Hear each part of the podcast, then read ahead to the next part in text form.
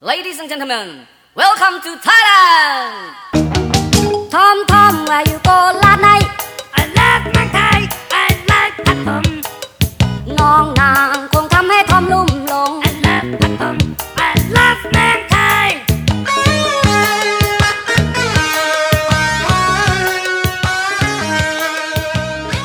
So let me just get this shit opened I think up. my door's locked and everything, so I think we're okay. Cool. Got to be humiliating if someone was to walk in. Oh, well, in the middle of my podcast. I'm doing a podcast. Like, oh shit! Bro, I'm it about? podcasting in here. Bro, do you not see? All right. Um, should I do the intro then? Yeah, yeah, yeah. Go for it. Okay. Uh, well, talk about how, make sure you mention it's like a it's like it's a, the the boys are back. It's just the two of us again.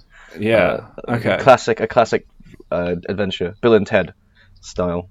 So, hello everybody. It's me, Bill, and I'm joined by my dear friend Ted, comrade Whoa! Ted. And um, Ted we K? are riding solo. We're riding solo, riding solo, feeling like a star. You can't stop my shine, Jason Derulo. Stop it. today. Um, it's just the two of us, and We can make it if we uh, try. Yeah, we can. We can make it if we try. Samai or Ted, because uh, whatever your name Don't- is, how, don't- how do don't. you how, how do you do? People already think that I am like a Ted stan. That is an issue. Yeah, because you've been posting like Unabomber memes. That on your w- it, they for are the past funny. week. I listen. Just because I I posted Unabomber memes and Princess Mononoke memes, doesn't mean I'm an anarcho primitivist. And those two things do not coincide with one another ideologically. Yes, they do. Have you not No, seen Princess Mononoke? no. Of course, I've seen Princess Mononoke. I've seen it several Basically, times. it's the same thing. it's the same no. thing as industrial Embrace society. Bookchin. and Embrace Bookchin. No, I, I know, I know. I'm not saying that you know. We I don't even think Princess Mononoke is a good example of you know, like environmentalism and that kind of stuff. Obviously, because there are spooks. Okay, we're getting off track here. For the You suck. So, Samai, yes. what are we talking about today? I will tell you.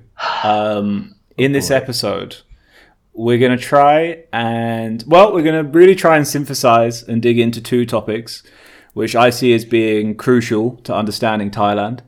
And we've kind of referenced these a number of times, but we've never really gotten our nails under the skin and dug into them. And that's Thai anti stateness and perhaps more importantly, auto colonialism, uh, which is the interpretation of Thailand as an imperialist settler colonial state, which I think will sound a little bit weird to a lot of our listeners, particularly the Farang. But I think uh, once you kind of understand it and if you would join me in accepting that premise, it, it is a key that opens the door to a much deeper understanding of the country, wouldn't you say, Samai? Uh, yeah, I agree that like these kinds of words, you know, they they carry certain meanings in in society because we live in one. And when you think of you know colonialism, well, you think of uh, the British Empire, you think of um, the East Indian Trading Company, you know, all these kinds of things associated with European colonialism. Uh, but you have to remember, you know, these ideas are ideas, and the, sorry, these processes are ideas, and they can be spread just like ideology and so um, the systems they exist in other places, but they take on different formations. So colonialism uh, or imperialism as a whole, um, you know, in different levels, uh, is another term for things like oppression, uh, genocide, uh, cultural cleansing, that kind of thing. Ethnocide, yeah. It's Yeah, not yeah. it's not just white boy shit. Yeah. So um, basically, so basically, I think you know how you know how girl bosses say that girls can do you know like capitalist shit too. Uh-huh. What we're saying is that Asians can do imperialism as well. Damn right. So I think we need to define what settler colonialism is, right? So I got the Wikipedia definition, uh, which is settler colonialism is a form of colonialism that seeks to replace the original population of the colonized territory with a new society of settlers. As with all forms of colonialism, it is based on outside domination, typically organized or supported by an imperial authority. That sound about right? Uh, that is how I would understand settler colonialism, I Uh, guess. And I, I, I would hope there are bells ringing in Thailand already uh, in that bit of your brain. But um, as you know, we like uh, Samai was saying, we should probably just mention some notable examples of settler colonial states. So you got your classics, your USA that tidily fits that definition. You've got your Australia, your Rhodesia, if you want to be a bit more hipster with it. Um, there are some non-Western examples. Uh, obviously, Japanese colonialism, like Japanese controlled Taiwan, is a good example. And even Taiwan today, many would argue that that's a settler colonial society. Certainly, I would argue such a thing. Um, also, Turkey's invasion of Cyprus in the 70s, there are countless examples, right? Big one, big Um, one. Talk about the big one. Go ahead. What, what What's your big one? The big one is the Zionist state. Um, Ah, the non existent state of Israel, which does not exist. the the, the Um, democracy that the only democracy that exists in the Middle That's East, the one. aside from Rojava. Um, uh, but what we're talking about today is auto-colonialism. And Samai, could you help Yeah, us define so- autocolonialism? Um, when when when we first um uh, when Gabriel and I first talked about the, this concept autocolonialism for for for an article uh, which we did put in Dindeng uh, called um, Thai imperialism and colonization. Go read it. Go read it. Um, we were thinking about well, what do we call this process of uh, imperialism slash colonialism onto itself? So I googled around. I saw that auto colonialism or auto-imperialism was like a thing that existed apparently. Um, and so we sort Yeah, of it's went. not very widely widely used term, is it? I mean, I think part of that is to do with you know th- how often it occurs, maybe, or how often people see it as this versus seeing it just as like demographic change because they don't. well, let's connect- let's say what it is first. anyway, so yeah, sorry, sorry. So, um, talking about things like autocolonialism and the subaltern, uh, which is a Gramsci Gramsci idea, we'll get to him. Um, you know, in post-colonial studies and critical theory sometimes, uh, Gramsci coins this term, which is subaltern, uh, the subaltern, and that designates the colonial populations who are socially, politically, and geographically outside the hierarchy of power of a colony um, and of the empire's homeland. So the subaltern people in Thailand uh, could be various ethnic groups that were not part of the original centralized um, sort of uh, sedentary river state. Um, if you read things like James Scott, and so what happens then is a bit is is this from the central state um, uh, core imperial core, if you will. There is a movement to um, uh, take these other geographic territories around the central uh, imperial core and create um, a, an identity, um, alter social relations, alter economic relations in a way that reflects the central um, metropole, if you will. And that is what we would consider auto colonialism. It is colonialism or colonization or imperialism that happens within the borders of a polity. So we would say within Thailand, the subaltern peoples can be considered the ethnic minorities in the hills, blah, blah, blah. Um, and so when it comes to autocolonialism, it is the act of uh, essentially trying to homogenize, perhaps. Um, I like the word Scott uses the word uh, capture. Capture. That is, yeah, yeah, yeah, yeah. Yeah, to to nice capture word. these capture these populations as part of this central group. Yeah. Yeah, and the, the point is to make them useful, to make them productive for the imperial core, which in the Thai context would be the central Paklang, central Thailand. So, um, of, of course, like for auto-colonialism there are countless examples dating back a millennia. Like you, you could have forms of auto colonialism even take place in the UK with the Anglicisation of the Welsh, the Cornish, the Scottish, of course, Ireland. Um, and like Samai was saying, the point of all this is to create this hegemony of peoples under this central control. Um, and of course, you know, like I said, this happens. I mean, you could say this happens in almost every country in the world. So I don't want to seem like we're singling out Thailand too much here. But I think the difference with Thailand is quite important. And it is that, number one, this kind of auto colonialism is not always necessarily settler colonialism, and in Thailand mm. it most certainly is. And number two, Thailand's settler auto colonialism is still very much ongoing to this day, whereas a lot of other places have embraced, you know, pluralism and accepted or even celebrated diversity, whereas Thailand is still really pushing for this this hegemony. Um, I, not not to uh, not to uh, steal your thunder, but when you say hegemony, do you mean homogeneity?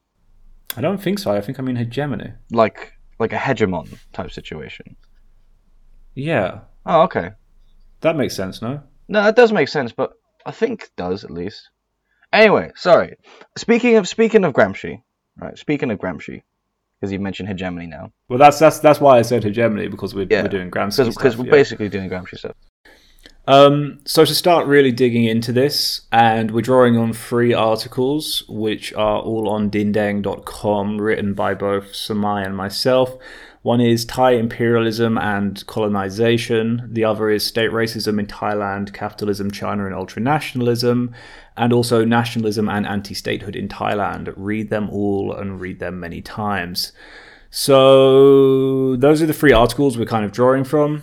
Uh, I'll put links in the description. And I just wanted to cite uh, an example from the article which gives a good image of, of, of what we're trying to get at here. So I'm just going to quote right now. Um, so it reads Far from Bangkok, in a village deep in the northern hills, sitting with a friend, she tells me frankly, We are not Thai, and we try not to be Thai.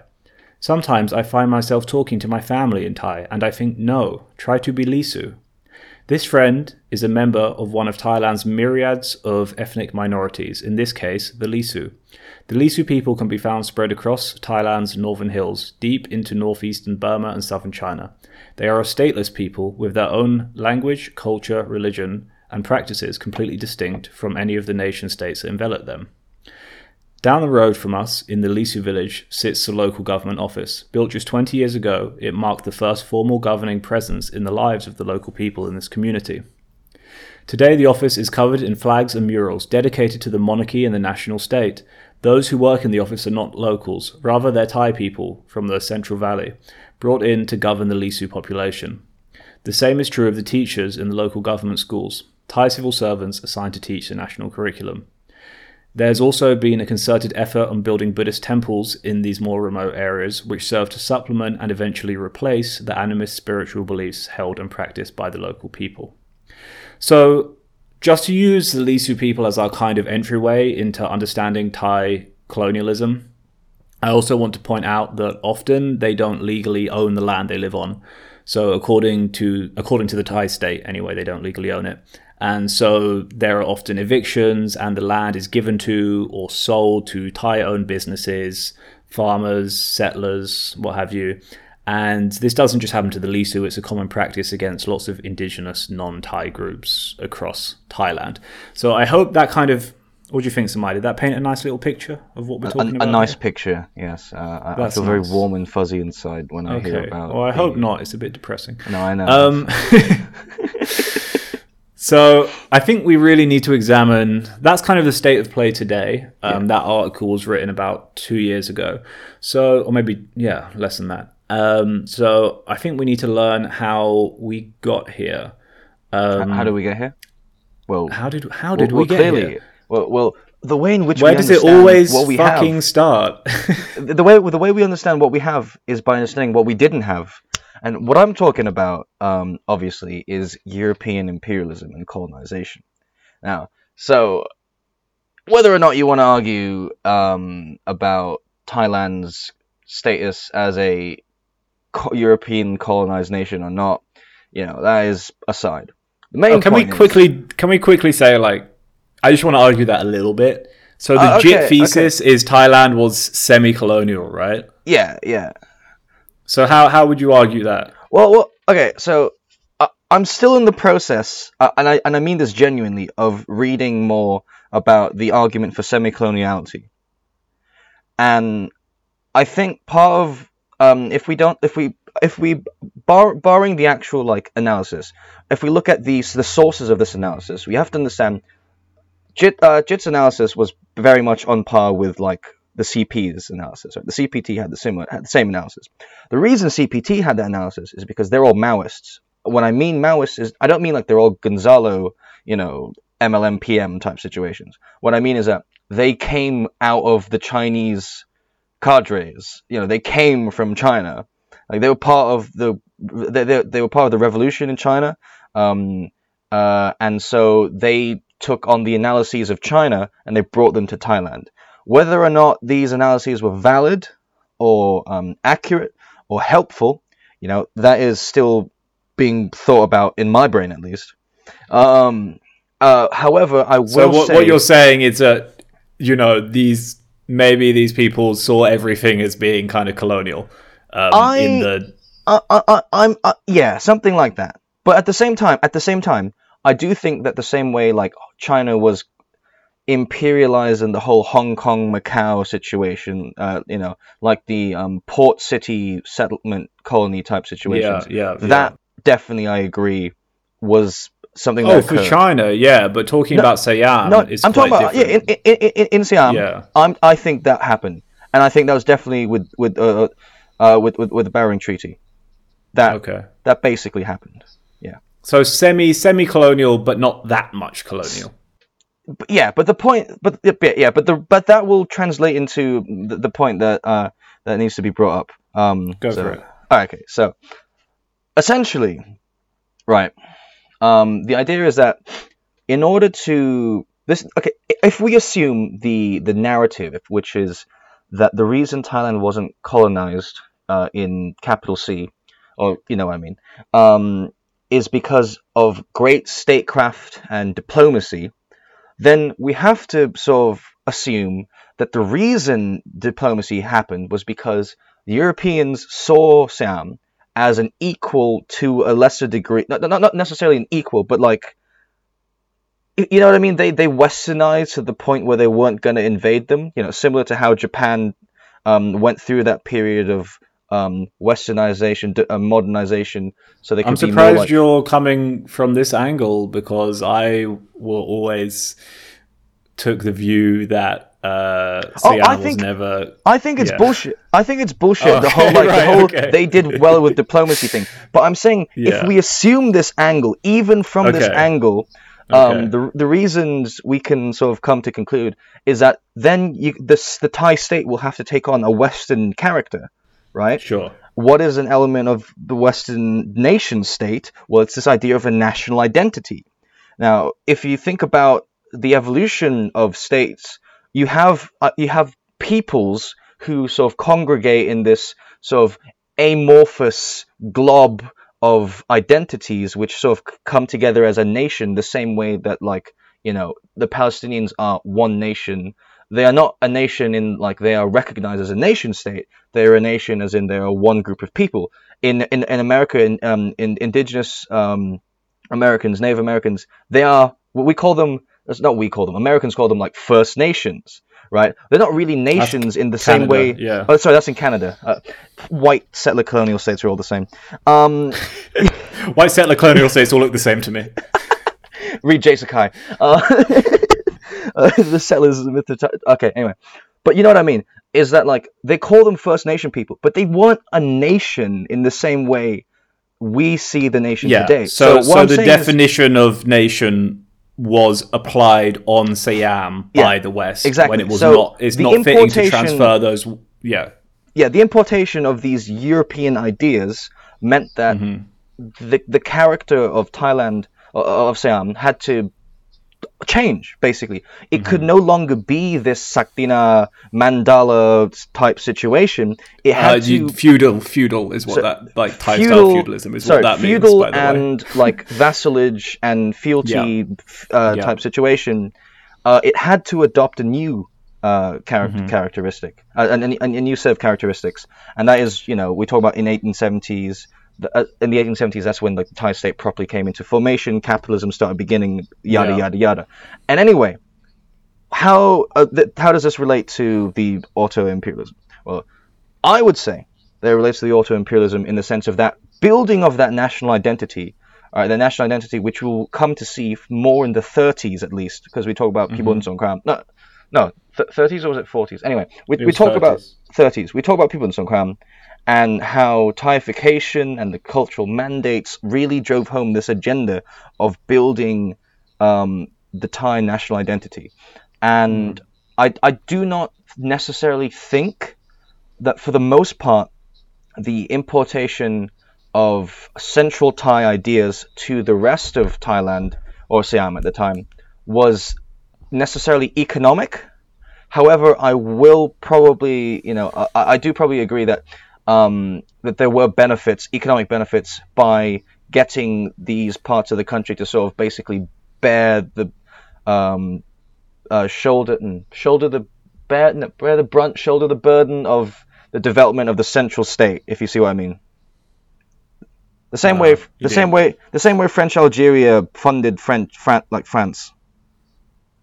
No, you lost me, mate. Uh, no, like so, you know, you, you just turn these these these various places into like productive zones. Okay. Oh, Yeah, I see what. yeah, Okay, sure, yeah. sure, so sure. because you've now introduced a new, because these people are living in um, their equivalent of the uh, of wherever they were living in during feudal Thailand times, feudal Siamese times, right? Now you've introduced basically capitalism and na- nation states to them. They become prolet- proletarianized, right? They're no longer like peasants and serfs. Though they're still peasants, but now they're also the proletariat.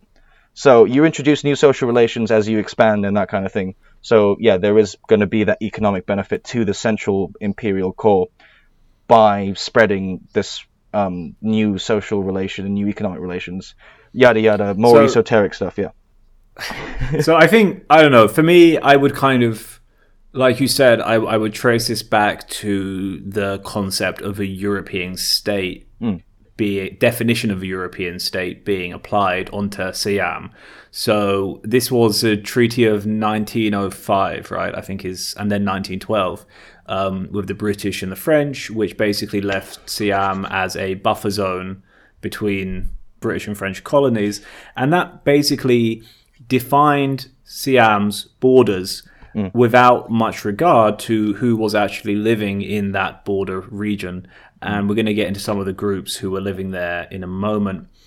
But um, then, of course, so then we have this definition of a of a of a state imposed on Thailand on Siam, and then we have, of course, 1932 come along, and we have Pibun and Eurofascism. So uh, I don't know how many week in week out we have to fucking do this, but you know, Pibun. I'll just do the do the bullet points. Pibun, fascist, had a picture of Mussolini, did a coup, took over Thailand, wanted to transform it into a European style fascist state, was successful in doing that for some time. He did the Thaification program, which maybe we will go into more detail uh, on this episode because I think it's very relevant. Yeah, yeah. So the 12 core cultural mandates were imposed on on Siam, or had it changed its name to Thailand at that point? I think so. right? Uh, well, we had we had one year where it was like it changed back, and then it changed back after that. Uh, Let's just call it Thailand from now on. yeah, I we think. call it, I think we're at the point Um, in history we can call it Thailand. Yeah, and so even the name change to Thailand says quite a lot because when you say Thailand, it means the land of the Thais, and the Thais are those people we described before who live in that central Paklang, central Thai river valley rice farming people. Um, so that already is quite exclusionary, right? If you say this is the land of the Thais, well, what about the massive Lao population, the Jawi Malay population, um, all of the many people who live in the hills, those populations? It's intentionally exclusionary. And this is Eurofascism. So we've got these 12 core precepts, and I think at the time they were introduced, it was mostly just to try and codify what being Thai was and expand that. So I don't actually have the, any of the precepts in front of me. Do you remember what any of them were, Samai? Uh, oh, I, I broke them all down in in in in, an, in that article. Can you pull that up? Just pull up the main ones. Yeah, you got it. Okay, so oh yes, So- I listed all the important ones. Yes, I'm, I'm Okay. a genius. Mandate one: the country, the people, uh, the country, people, and nationality are to be called Thai. So it's like, Mm-hmm. forget about um, the whole idea of Northern Thai, Southern Thais. Uh, Even that, when you say Northern Thais. Thai, that has a lot of implications, right? Because Northern Thai people call themselves Konmung, not Northern Thai people. and that's the thing. And that's the thing. They wanted he wanted people to like all associate with the the idea of Thai. However the idea of what is Thai comes from the central Thais so then now you get you- you're trying to get this um, central identity everywhere else and and that comes um, that comes to sort of help with mandate three, which states that the citizens of Thailand will use the name Thai to refer to all Thai people without subdividing them. Again, you know, that's a Thaification. That's the standardization of, of being Thai. Uh, mandate nine is a, a long mandate, but the the main points are um, Thai people must extol, honor, and respect the Thai language and must feel honored to speak it, as well as teach, uh, albeit in a rather condescending way and linguistically colonial way, um, t- Thai to those who do not speak it. So if you don't speak Thai, well, I'm going to teach you. Congratulations. Well, also it was illegal, made illegal to um, teach in schools other languages. You weren't allowed to teach in Khamueng or Lao or Jawi or something like that. doesn't and doesn't that I think that um um, sorry I can't use English that relates back to like uh, our episode on on on Patani where it's Yeah, um a lot of this does. Yeah. there is there is there is one mosque not one mosque but one school one uh, Islamic school um in the region Mm-hmm. and they started teaching in like Malay in Arabic they started Jawi. Yeah. yeah yeah um I'm, not, I'm not familiar with um the specific linguistic groups uh, I apologize Mm. it's it's probably my my my central Thai bias um Terrible. yeah, yeah. Anyway, mandate 10. Um, oh, sorry. Um, second part, mandate 9. Thai people must consider place of birth, residence, or regional accent as a marker of division. Sorry, must not consider these things as a marker of Ah. division. Thai yes. people So forget your duty- pasa. I was going to say, forget your Pasaratpuri or your Pasakachan Kanchanapuri or anything like that. No, you, you're not allowed to do that anymore. You're not allowed to have an accent. all these different dialects, all these different accents. nothing, a thing. Not a thing. You must speak Not a the central Thai. And I just, for some of the Farang listeners, I just want to kind of point out how varied, even today, surviving Thaification, there are so many dialects slash languages in Thailand, even in the Central Plains. It's very, very, very. Mm. if you know the right person in, in like the, the, the wet market and, and, and you, you, you ask them how much and they're like Saubat and like oh okay gotcha here's the 20 oh, that's the easy stuff, mate. Oh, you're No, on, no, no. you're on level one. no I, I, I'm just using it as an example for our Farangs Okay, okay, right? okay. Although. I once did actually get to. Yeah, okay, go on. because because there, there are going to be like central Thai people who don't understand what that means Yeah, I did once get to translate that for a central Thai friend who came to the north, and I felt like such a fucking big shot being the Farang who speaks Kamuing and my Le- level Thai one. friend didn't understand. um, but yeah. Oh, but yeah, so um, anyway, go ahead. again, mandate 10. Uh, Thai people should not appear at public gatherings, in public places, or in city limits without being appropriately dressed. Inappropriate dresses. Uh, inappropriate dress includes wearing only underpants, wearing no shirt, or wearing a wraparound cloth. So, you know that thing, the stuff you were wearing as that part of Siamese culture up until this point in time? Yeah, you can't do that stuff anymore. Let's do suits. Why are we doing suits? Well, the Europeans, they're doing suits, and I'm liking this idea.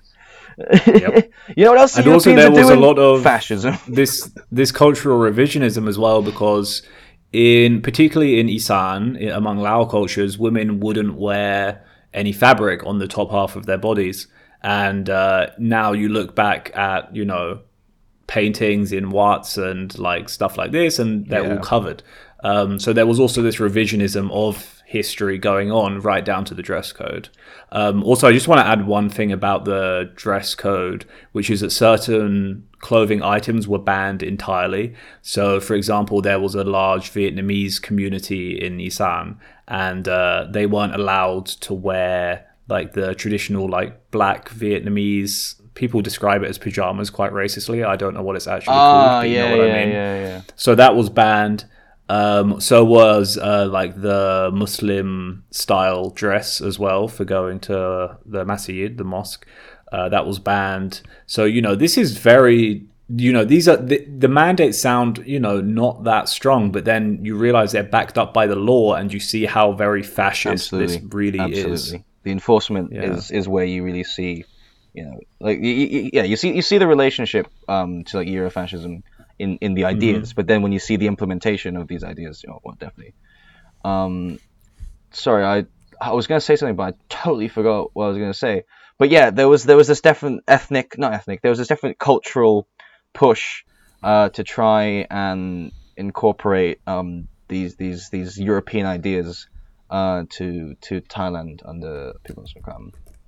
Um, and just on the Vietnamese that I mentioned earlier, Yeah. I just pulled the number up here. There was also a mass mandatory repatriation, so that's deportation, of around 45,000 Vietnamese from Nakhon Phanom in 1969. That was that was way forward in 1969. In 1969. 1969. Yeah, yeah, yeah, yeah. This is That- during the war, right? They they saw No, the, no, the no, no. But I mean, I, I just mean like, you know, think about think about how recent that is. Yeah, yeah, yeah, yeah, yeah. Uh, This is a population population um, control we're going to talk about a little later. Um, yes, of course. So yeah, so then we've got okay, so we've got these cultural mandates, and even if they are not enforced today, and even if they weren't enforced for that long, they definitely retained a very important place in the Thai state and the way Central Thailand was defined and then expanded upon. Um, so I think I want to talk about some of these different subaltern groups that we've mentioned so far. You're the um, expert. Take it away. Yeah, so this is kind of yeah my alleyway, having not lived in Bangkok very much, which is all you need. Um, so I'm just going to quote. Okay, so first of all, sorry, uh, I want to talk about, and it's even hard to come up with a name for this group. Um, I use the word Kondoi, uh, you know, because I have a more northern background. Um, the Thai word is typically Chow Kao, but I don't like that. I, I, it has derogatory vibes for me, though I can't prove it. Um, in English, the word is hill tribe, which is a, I think is a despicable word that I hate. Um, hill people is kind of okay, so I'm going to use Kondoi. And what we're talking about here are the people who live in the mountainous regions, typically along the Thai border or in northern Thailand. Um, so, you know, we've got a lot of groups here. We've got Lisu, as mentioned before, Lahu, Akha, Hmong. Um, uh, there, there, there, there are a lot. Uh, Karen, of course, being a very famous one. And um, I just want to quote from the Bangkok Post here. Uh, it reads, quote, nearly a million hill tribe peoples and forest dwellers are still treated as outsiders, criminals even, since most live in protected forests. Viewed as national security threats, hundreds of thousands of them are refused citizenship, although many are natives to the land.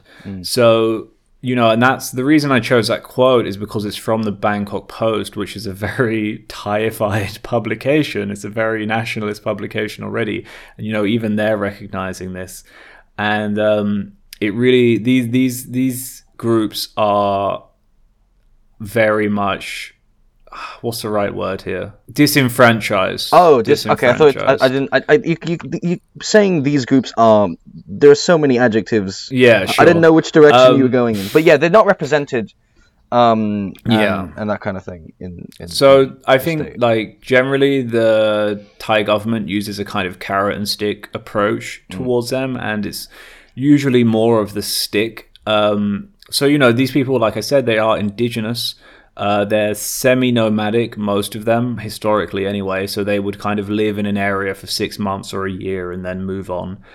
Um, and so the Thai government, you know, they don't know what to do with them. They're not productive citizens. They don't contribute to the imperial core because, in my opinion, anyway, they are too free.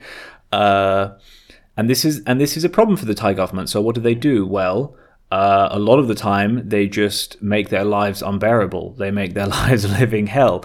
They don't let them move, or if they do move, they harass them. They they've had villages burnt down. They've had uh, they get arrested for trespassing on you know supposedly protected lands. Even if they do settle down in certain areas, like I said before, they're often evicted, um, and generally they're just I, they're just a nuisance. Like I said, there is also the carrot. So that's the stick approach. There's also the carrot approach, and that can be mostly seen through the Royal Project, which is very very interesting to me. Uh, it doesn't look malicious. The Royal Project. I'll just say that at first. So. It started as a crop replacement program because a lot of these Kondoi people were growing opium. And the United Nations or the US, maybe we should say, didn't didn't much care for that. So they pushed this crop replacement on them. Cringe. And um, and so yeah, the the the royal household took the lead on this.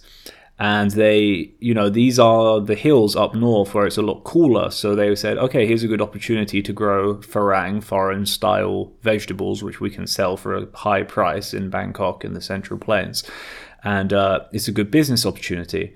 And okay, sure, that sounds fine, right?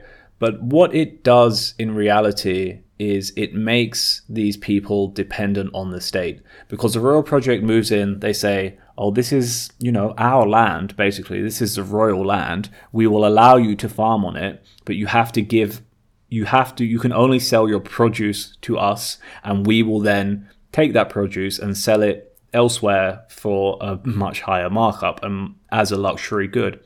So what it essentially does is it it brings these Kondoi people into the country, but very much on these Thai terms. It's literally just to make them productive citizens, right?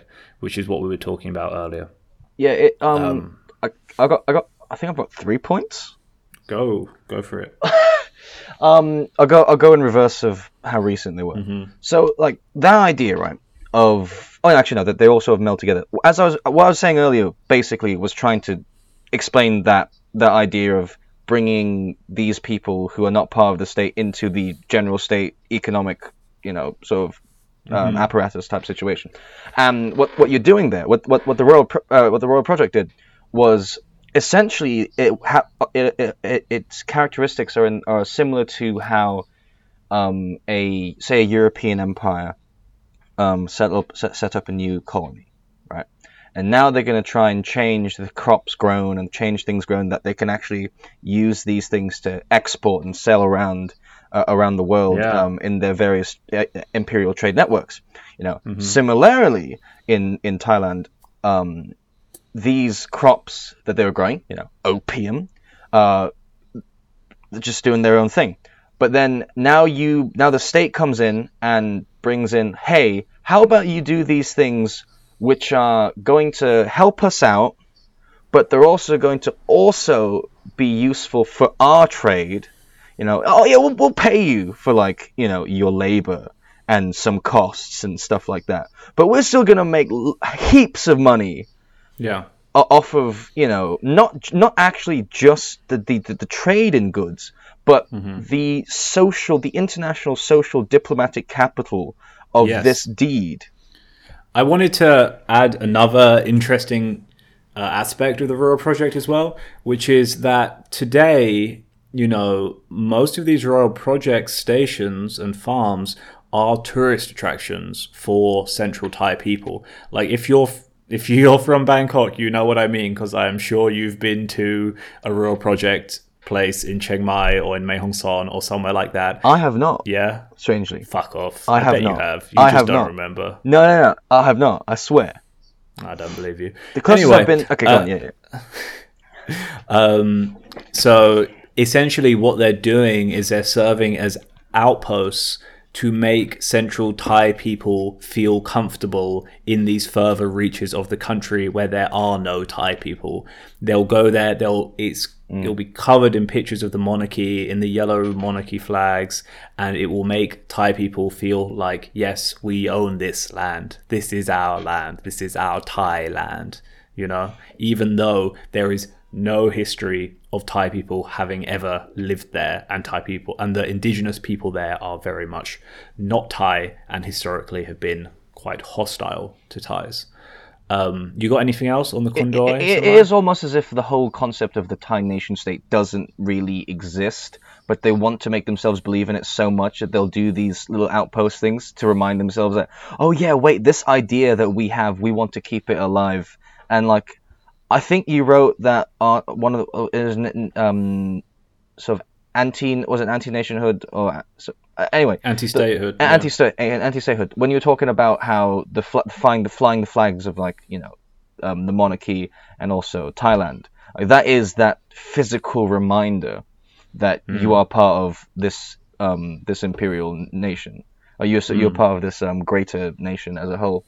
Um, but yeah, uh, it is it is that sort of uh, reconciliation, not reconciliation, but that attempt by the state apparatus to um, reconcile uh, uh, with the fact that they don't actually give themselves legitimacy by exi- the by virtue of existence. They don't actually exist. They have to justify themselves to the people they're trying to be in charge of by creating more constructs um, to reinforce um, belief in themselves. If if that makes sense. They create their own mandate. Exactly. So Yeah. they, they have to justify. They, they, they, create their own their own reasons for existence, um, as opposed to arising from you know an actual need. If you remove this, uh, the, the mandate that they created for themselves, if you remove like uh, the premise, everything would tum- uh, cr- uh, crumble because everything is in this self. Um, uh, the, the circular sort of logic um, that the state exists to protect this territory which belongs to the state that it protects because it belongs to the state which it, pr- it protects because Yeah. it belongs yeah that kind of thing So I think another group that I that we should mention is the Jawi Malay in the Deep South. Obviously, we've already done a very lengthy episode on them, but just to you know quickly recap it. Obviously, there's uh, we mentioned in the episode there have been population transfers of um, people who are considered to be Thai moved into those areas to try and change the demographics. There's also a big uh, program of Thai centric education there, which is what really pisses off the locals. And um, yeah, it's, it's, it's real classic settler colonialism. Also, the renaming of um, oh, that's a big one actually. The renaming of streets and the renaming of uh, areas like mm. neighborhoods and stuff like that giving them thai names. So that also happens in the in the north as well. Like you won't find places in in Mae Hong Son. So Mae Hong Son is this province. Sorry to jump around, but in the north, Mae Hong Son is this province which has no history of Thainess. But Mae Hong Son, that's a Thai name, and everywhere in Mae Hong Son pretty much has Thai names, despite Thai people never having lived there. It's because they've been given Thai names from Bangkok, and the same is true of the Deep South. The difference with the Deep South is that this Malay Jawi Malay population are much much more hostile, and uh, yeah, Yeah, like I said, we, we've we've gone over that before, so I, I don't think we need episode. to get into You it should- too much. you, yeah, you just should all listen to that episode you should all listen to that episode. um, then there's Isan, and I think Isan is is probably the hardest one to really justify calling subaltern. In my opinion, is the Isan people are definitely semi-subaltern. Uh, what do you think, Samai? I understand what you mean in the sense that, like, I mean, ethnically, right? Like, ethno-religiously, ethno-culturally, that kind of situation. They have a lot more relation to central Thais, Yeah, there's a lot of commonality. yeah, than you know these other groups that you've been speaking about do. Yeah. I agree in that sense. Um, also, I think when when we're going to get into forced population transfers and that kind of thing, you know, the choice of which people um, the, the, the the imperial core uses to settle around demonstrates sort of how comfortable they are with this group of people. If you see what I mean. Uh, and I mean, fuck it. Maybe we should just get into it and talk a little bit about the history. Because I was gonna say, I was gonna say Yeah. that there was, uh, like I mentioned in the Deep South episode, in, in the Patani episode, um, they did in, I believe, the 60s and 70s, use uh, people from Isan to settle areas in the provinces in the south, uh, you know, to sort of, we, we, we think, we think, to um, increase the numbers of uh, Lao Thai Buddhists. People, Yeah. basically. So just to be clear, the Isan people are ethnically and culturally Lao, which is definitely Lao. a cousin of Thai. Like I can un- I can kind of understand Lao when I hear Lao being spoken. Not really. Um, it's definitely different. Um, and so they were considered Thai enough, like Samai is saying, to Yeah. move them to the south and be you know change the demographics down there a little bit. Um, this wasn't a mass mass transfer though. Yeah, this was. Uh. I, Yeah. I, I've only seen like a couple, one like one or two references to this. So uh, again, it, but um, that that that does yeah, those It does show. It shows how the Thai state sees Isan as. Yeah. Um, having said that, if we go a bit further back to the founding of Isan, I think it also, uh, well, the founding of modern Isan anyway, it kind of tells us a lot because, you know, Isan basically became what it was, which is so it's this huge area in the northeast of the country, almost entirely flatlands and very bad quality for farming. And it was almost uninhabited because it was such poor quality land. However, um, I don't remember which king it was. It I wouldn't may know. have been Mongkut. Um, I might have that wrong. Um, one of the Thai kings of the Chakri dynasty. Basically, there was a rebellion in Lao because Lao was a protectorate of Siam.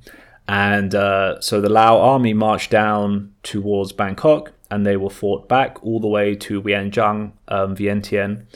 And Vientiane was completely destroyed by the Siamese army, and the population were forcibly relocated to Isan to clear the land and turn it into farmland, and thus become productive for, you guessed it, the imperial core. So, with that history in mind, I would say yes, that is very much a subaltern definition in terms of they were forced in like I said, they were forced into being productive for this imperial core who were even if they were related culturally, they, they were still different groups and they still are. And I think the fact that they still are and there is so much Isan pride of which is very a big thing, right? People from Isan are proud to be from Isan.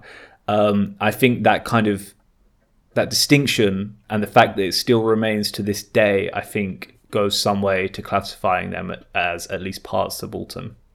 I, I, I would And it agree. also is a great example of Thailand as a settler colonial state. I mean, massive forced population transfer, um, land clearing, and what have you.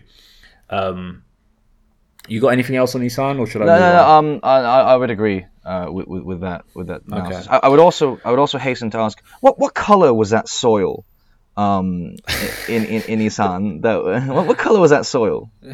ดินเหรอ yeah what what ดินสีอะไรโอ้ดินมันมันแดงมันแดงนะดินแดงเอาจริงเหรอ uh, oh, oh, okay um, so you know we actually got it from that song the Jit Phumisak song by Caravan.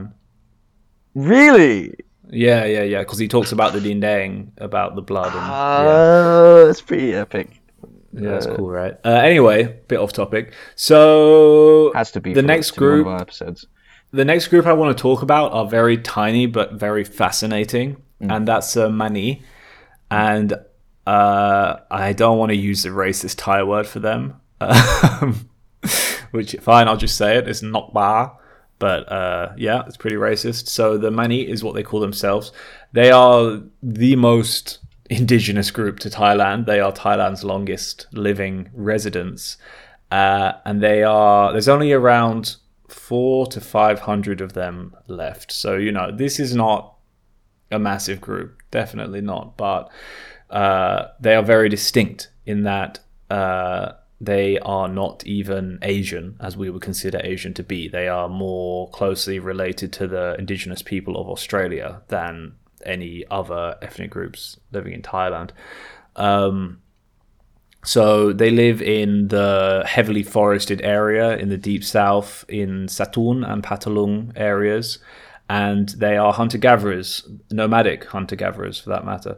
Uh, they live without electricity, without any trappings of modern day life. Um, I actually spent about a week with the Mani in Satun, so I'm here to answer questions. Samai. I mean, this is this is as How did they get there? This Did is okay. Hold on. Were they this there is from the beginning? Were they there from the beginning? Is that that's what I want to know? Can, yes, they were there from the beginning. They've been there longer than than Asian people have That's been so in cool. Asia. Yeah. Um. So like this is as subaltern as you can get, really, right? Like living completely outside of the state. Like this is an anprim's wet dream. I, that's that's Right. a callback. That is. It's called a callback. Yeah. No, but okay. So so you're saying right Mm-hmm. that the same way that the indigenous people of Australia were there, Yeah.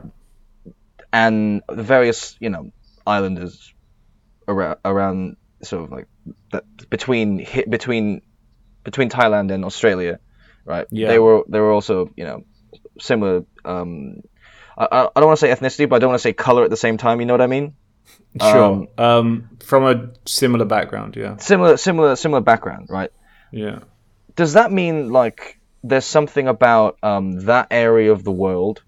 Um, wait, no, I don't know what I'm trying to say. Like, so basically, Asian people, as we know it today, as we know Asian people today, Yeah. if you just imagine your stereotypical Asian, typically came from the Tibetan plateau, Yeah, so- which is a very cold area, which is why Right. they look like that.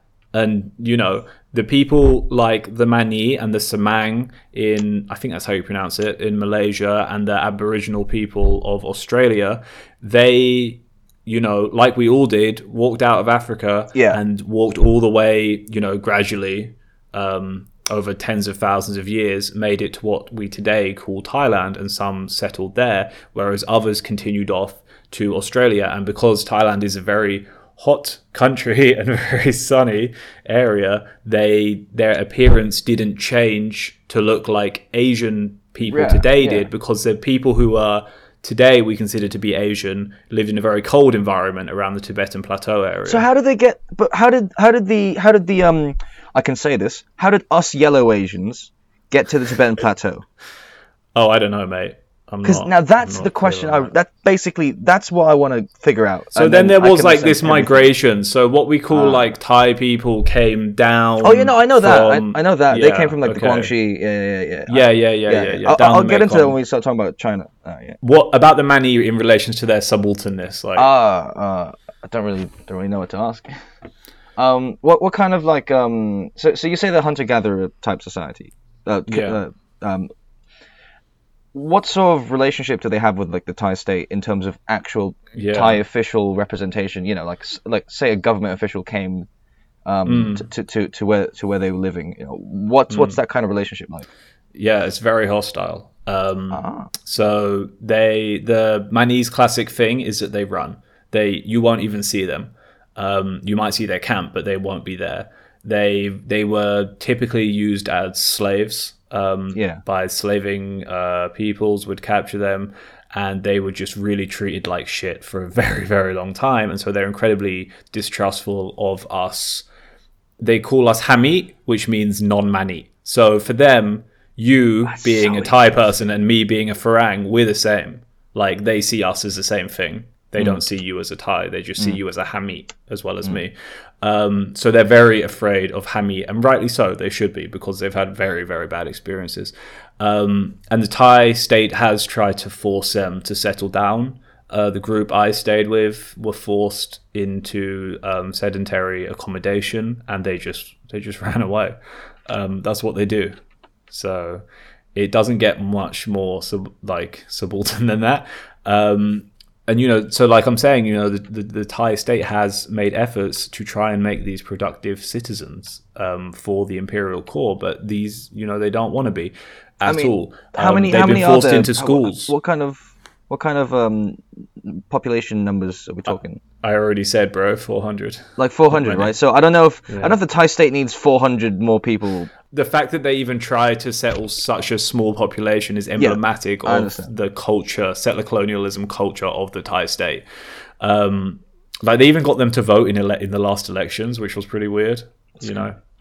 And um, just one one more thing on that, which I mentioned in the article, which was when I stayed with them. I stayed there for about a week, like I said, and they always flew two flags, which they had uh, over their camp, and Yeah, it was of course the Thai flag and the yellow flag with the monarchy, and it was because you know the park rangers kept fucking with them, and they wanted it to be like as a sign of good faith, like. And you know, oh, just one more thing is that you know the the Mani they don't have a concept of private property in their in their worldview, so they'll just no right. So they'll just like wander onto a plantation and just take the fruit. I mean, they used to do that more so. Nowadays, they know they might get shot if they do that, but um, it does make a lot of trouble for them. But they're great. They're really, really cool people. And then the last group I wanted to talk about was the Chaole, um, who's that's probably a racist name. I'm not sure because I I tried to do research on them and there's not that much. Uh, the other name I saw was Moken, for them, and they and the even more racist name for them, which Farang use, is the Sea Gypsies, um, which is a extremely racist name. Um, so yeah, obviously, again, you can kind of imagine that they live in the areas between Thailand and Burma on the open water, or they just go between fishing spots. And again, Thai government tries to get them IDs, tries to make them useful, and they resist. And when they resist, they get the stick. Um, and the same goes for the Mani, actually. You know, like I said, they get the stick. So actually, you know, like uh, most Mani that I met had been to jail before, which fucking sucks. Really? Um, for, imagine being a hunter gatherer. No, like yeah, in- no, like I, I a- was like, no, like I'm just saying, like, damn. that's- nomadic hunter gatherer, and then being locked in a jail cell. Like how horrific that must be. to go from Yeah. freedom to Yeah. industrial society.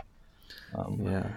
So, uh, so those are kind of our that's our list of subaltern groups and how they're you know treated by the Thai state. There's obviously a lot more, and then there's also the curious case of the Chinese, Uh, um, who have been generally absorbed into the imperial core. And Samaya, I know, well, you're the one that wrote the article about it, so um, yeah, so, so I, I- forgot that I managed to do that, but um, so I, I'll preface this with saying, um, you know, if restrictions are okay and they're open, I, I would say visit the labor, the, the Thai Labor Museum in Makkasan, near Station, because uh, they've got loads of things on display um, relating to the issue, the relationships between uh, Thai people who are Chinese people and the Chinese people who came down became labor and then became um, members of the national bourgeoisie. Uh, so the point here is that ethnic Tais, and I say that with TAI.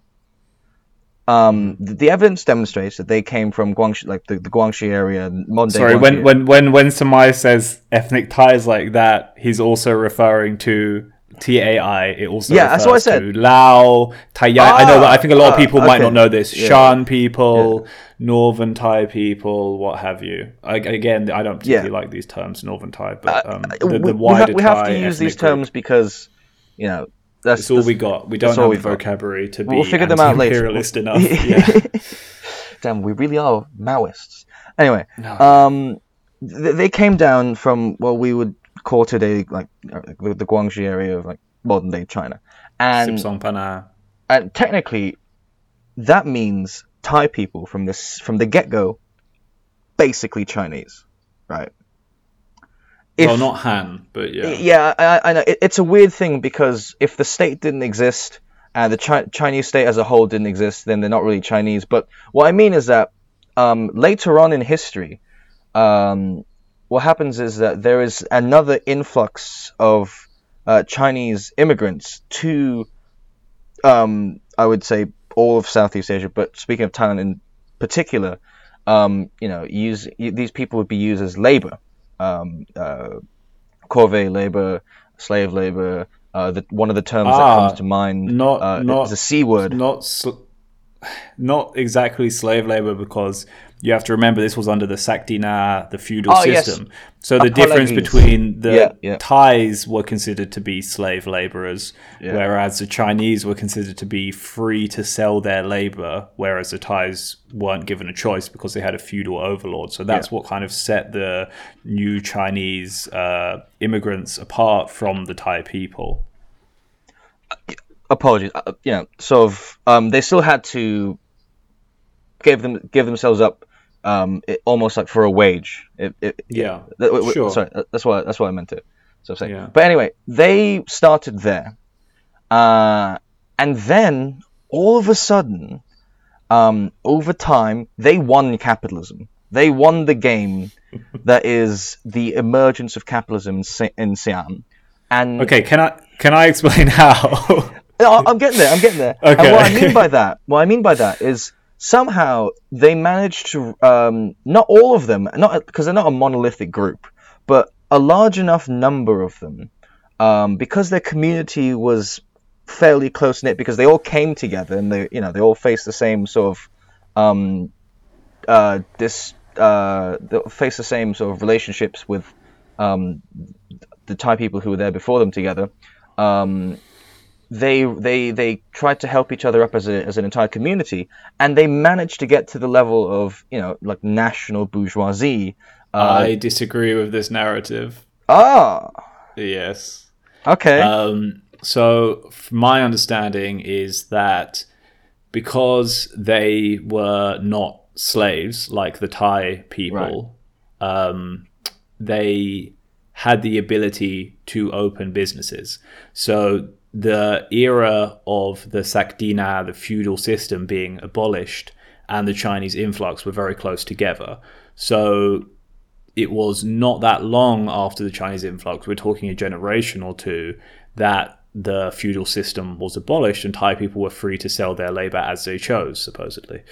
And so basically, what happened is those ethnic Chinese were given a head start on being able to establish businesses and capital and allowed them to become the bourgeoisie because they then were allowed to hire Thai laborers to work for them who had, you know, pretty much no other option than to work for their previous feudal lord. Um, so it's basically because they got this head start by a generation or two as compared to Thai people. And that really allowed, that's why, like many Chinese um, today in Thailand, families will have family businesses, usually quite large ones. Um, and famously, they were referred to by King Chulalongkorn, or maybe it was Mongkut, I don't remember, Oh, no, as the no, Jews no, of Asia. It was um, it was Rama six, Oh, was it not? it? It was. Oh, really? Uh, What, what, was it? What, what year or what? I can't remember. Yeah, it was, it was Oh, Rama six, whatever. wasn't it? Or are we going to say So what you think? basically- Jews of the Orient, Jews of the East? Yeah, Jews of Asia, I think was the quote, but yeah, I don't know how it was translated. Oh, okay. So, no, um, I- I, will. I will rescind half of my point, and I will say that Mm-hmm. I was. Uh, um, what I what I what I meant was like um, when you talk about like because they got a head start on being able to sell their labor. Yeah, okay, definitely. And what I mean is, then that means as a community, right, as a group of people in, in Thai society, this Chinese group man was ascendant. Yeah. Yeah, I, I, I didn't, you know, I didn't mean like there were there was machinations behind closed doors and they were all trying to like. Wait, no, but there were. That's the thing. There were no, also no, like I mean, in, like, in a conspiratorial, in a conspiratorial, you know, Rothschild sense. You know I mean? no, even then, there is some truth to that. Like there were Chinese business associations Oh, that met. did not know and that one. yeah, yeah, yeah. If you if you read, oh, I can't remember what. I definitely read it somewhere.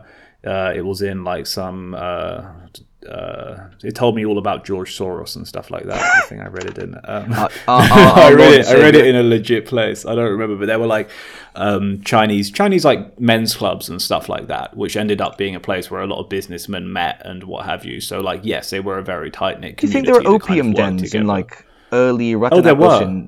Oh, okay. Yeah, there were. There were a lot. Um, Then, then that's pro- yeah, that kind of thing.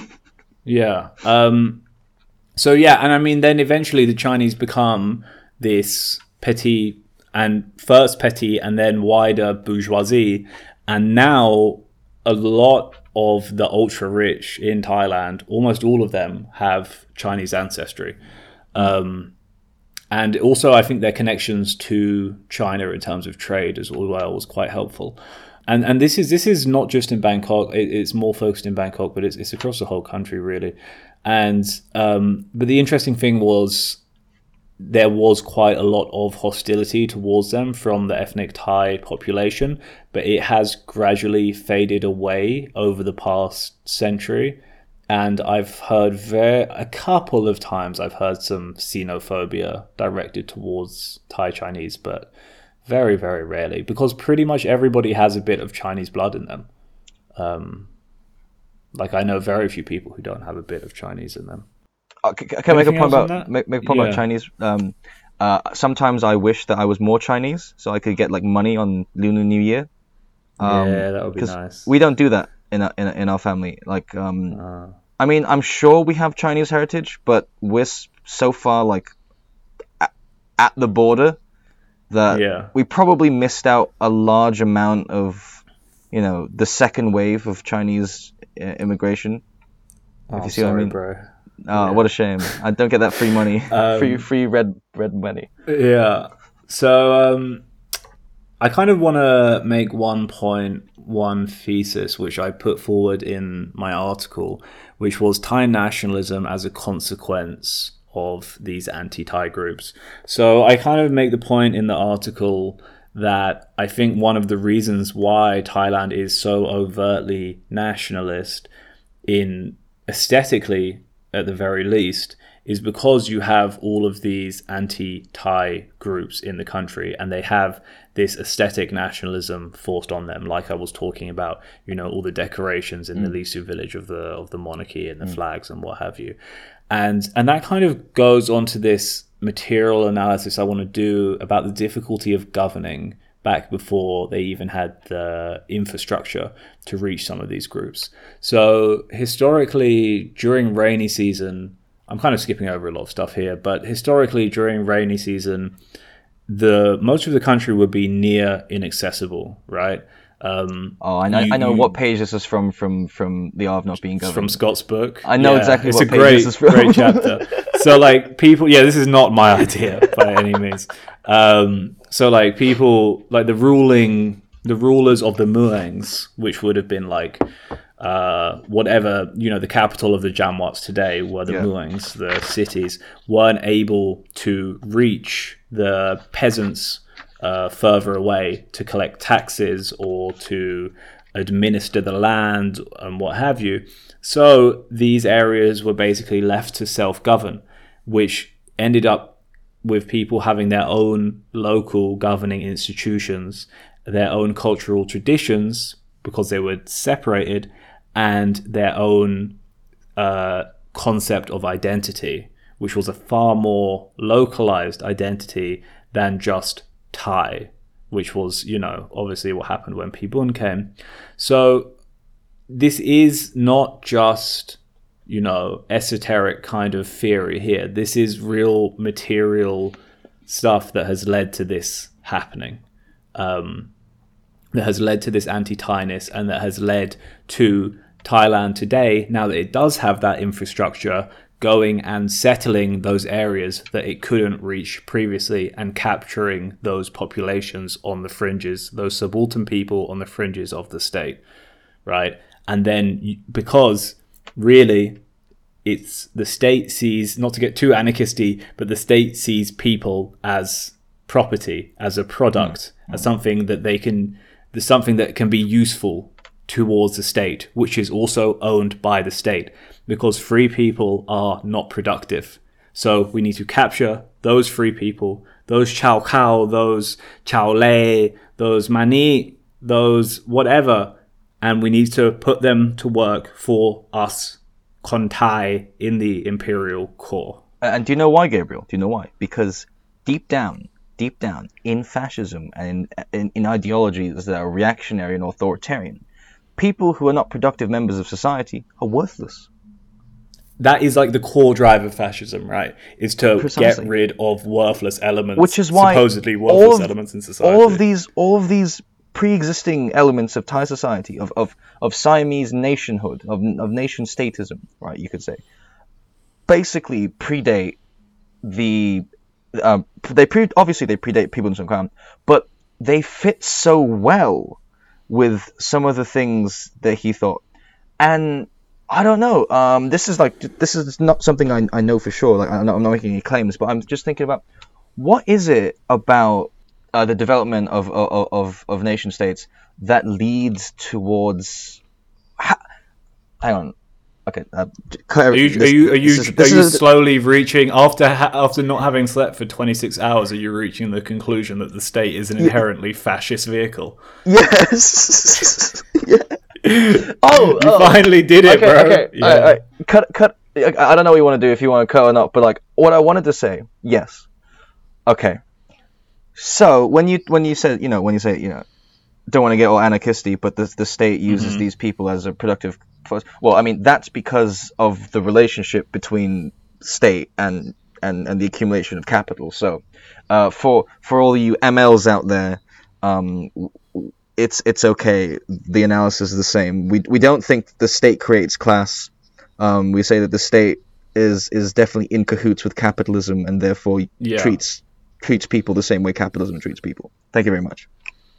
That's pretty much it. It's an important uh, disclaimer that we have to say. And so, do we have any uh, solutions here, or are we just doing some Um, analysis? Smash the state. Uh, that kind of stuff. I would say that it's good that uh, these people are being put to work for Pak Lang, um, Rakman Thai, uh, Ragnai Luang, and um, yeah, happy to be here, man. I I, I, I, lo- I love Thailand. Thailand's my I, I'm a, I'm a proud patriot. Um, uh, li- like we like we had in that episode. Uh, let's let's stand for the national anthem. Um, I think I'm gonna go and be a, a state school teacher in Pattani and teach history there. yeah. Uh, uh, did I tell you that story? Um, oh no, this is this is unrelated. But yeah, yeah. Um, the the the the, whole um to sort of give it a bit of a concluding point instead of my rambling, right? I think that fundamentally there are a lot of different factors which you know you couldn't really control, which have created the Thai state as this deeply reactionary um, sort of entity, this polity, which manifests itself in nationalism and conservatism, uh, traditionalism, capitalism, and all that kind of thing.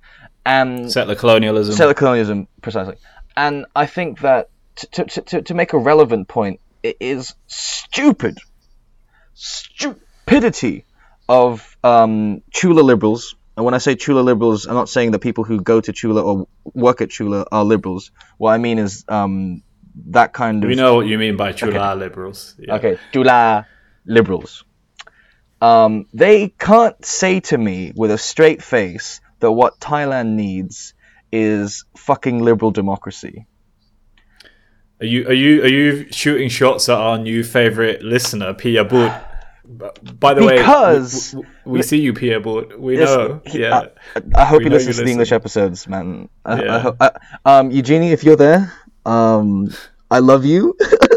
Parlez-vous français? Euh, I don't speak French at all, but your your your Oh, uh, your paper your paper on the Constitution, uh, the 1932 constitutions and the cha- the alterations. That's my favorite thing. Anyway, anyway, sorry. Wow, I'm I'm really fangirling. Um, my point is that these issues that that exist in Thai society, right?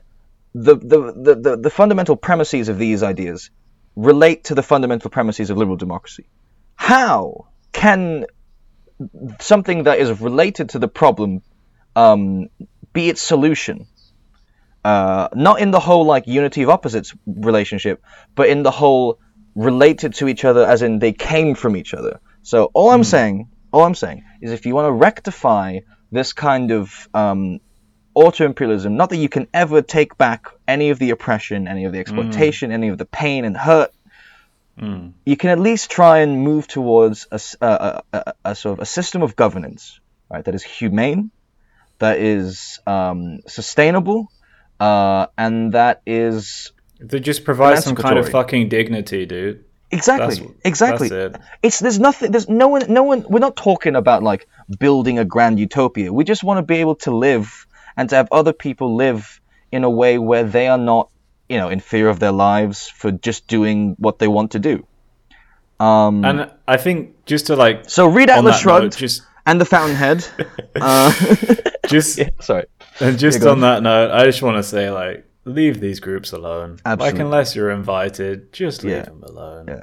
That's Uh, where I'm at. And if you're gonna do one of those things where you're gonna be a tourist and you're gonna go to one of these uh, Just places in the north, uh, just don't. don't don't go to those Just places. don't. Um, Just fuck off. That supports the state and its tourist. Fuck off back to your own country. That's what I got Listen, to say if, about if you that, like mate. Europe so much, why the fuck don't you stay there on holiday? Why, why do you come to fucking Thailand on holiday? What is wrong with you?